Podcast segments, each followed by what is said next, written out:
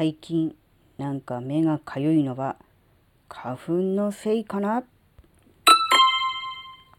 あずききなこがなんか喋るってよ。この番組は人生100年時代の折り返し地点で絶賛瞑想中あずききなこがお送りします。皆さんこんにちは、あずきなです。うん、なんかね、ここ23日、うん、目がねかゆいんですよ。昼間はまだいいんだけど夜ね。それと朝寝起きがものすごい目がかゆくてね。書いちゃいけないっていうのは分かってるんだけどでもやっぱ書くよね。うん。あれだけねあのお肌はデリケートなので洗顔する時もこすらずにとかなんだろうな化粧水とかクリームとか塗る時もなるべく触らずにって言われてるにもかかわらず強い圧でこすっちゃうんだからダメだよね。うん。でもねうん。やっぱりね痒くてこすっちゃうんですよね。でこすると痛いんですよ。で多分あれは目が痒いのではなく目のなんだろうな粘膜目の粘膜っておかしいな。目の周りの粘膜ん？まぶたの粘膜か。だから目が痛い痒いというよりは目の周りの粘膜が痒いのではないかと。へえ多分ね秋の花粉症ですよ。豚草かなんかなのかな？秋の花粉症。で小豆菜は春ももちろん花粉症はあのあります。ただ春の方はまあ目も痒くはなるんだけどそれはそんなにひどくなくどっちかっていうと鼻水が、えー、止まらなくなる方のタイプ。で秋の方の花粉は鼻水はほとんど関係なくとにかくもう目がかゆいでかゆくてかゆくから目が目の周りが痛いと。うん、なのでなんだろうなアイシャドウとか一切メイクしてないのに目の周りがちょっとうっすら腫れてピンクっぽい感じ。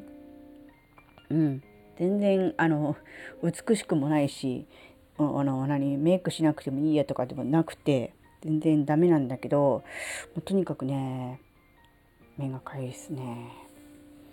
うん、で秋の花粉って春ほどなんだろうメジャーじゃないじゃないですか。だから春になるとっていうか実際花粉症になる前から1月後半2月頭ぐらいからもう花粉症対策グッズグッズがドラッグストアなんか入り口のところにババッと並ぶじゃないですか。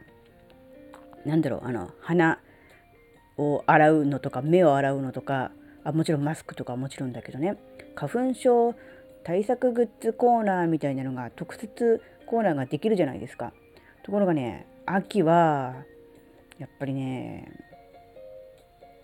うんあんまりいないのかな？秋の花粉症にかかる人って。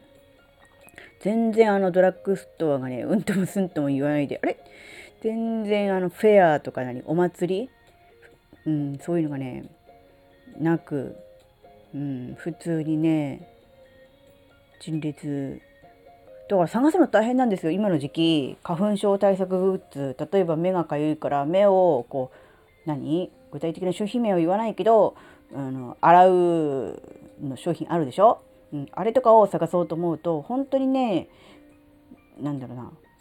探してもなかなかなかったり、うん、あっても1種類ぐらいしか置いてなかったりなんならね置いてなかったりとかするドラッグストアもあったりとかするんで、うん、なんかねあの秋の花粉症の人は肩身が狭いですよ。なんか世の中にね認知されてないのかな、うん、同じ花粉症なのに。っていう。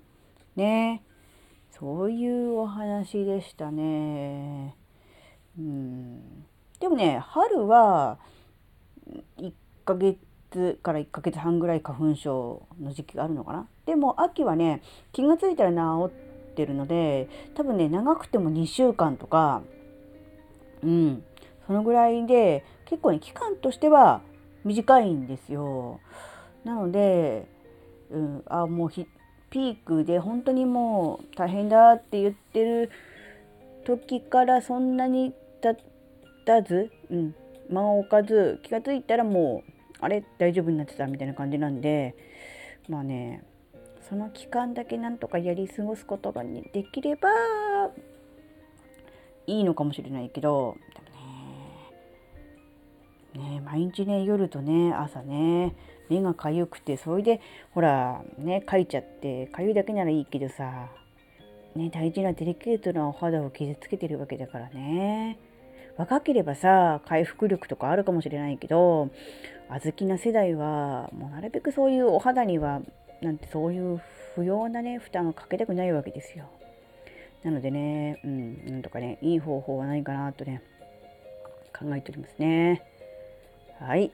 というわけで今日は目、目っていうか目の周りだね。目の周りが痒くて大変だっていうお話でした。それではまた次回お会いしましょう。バイバーイ。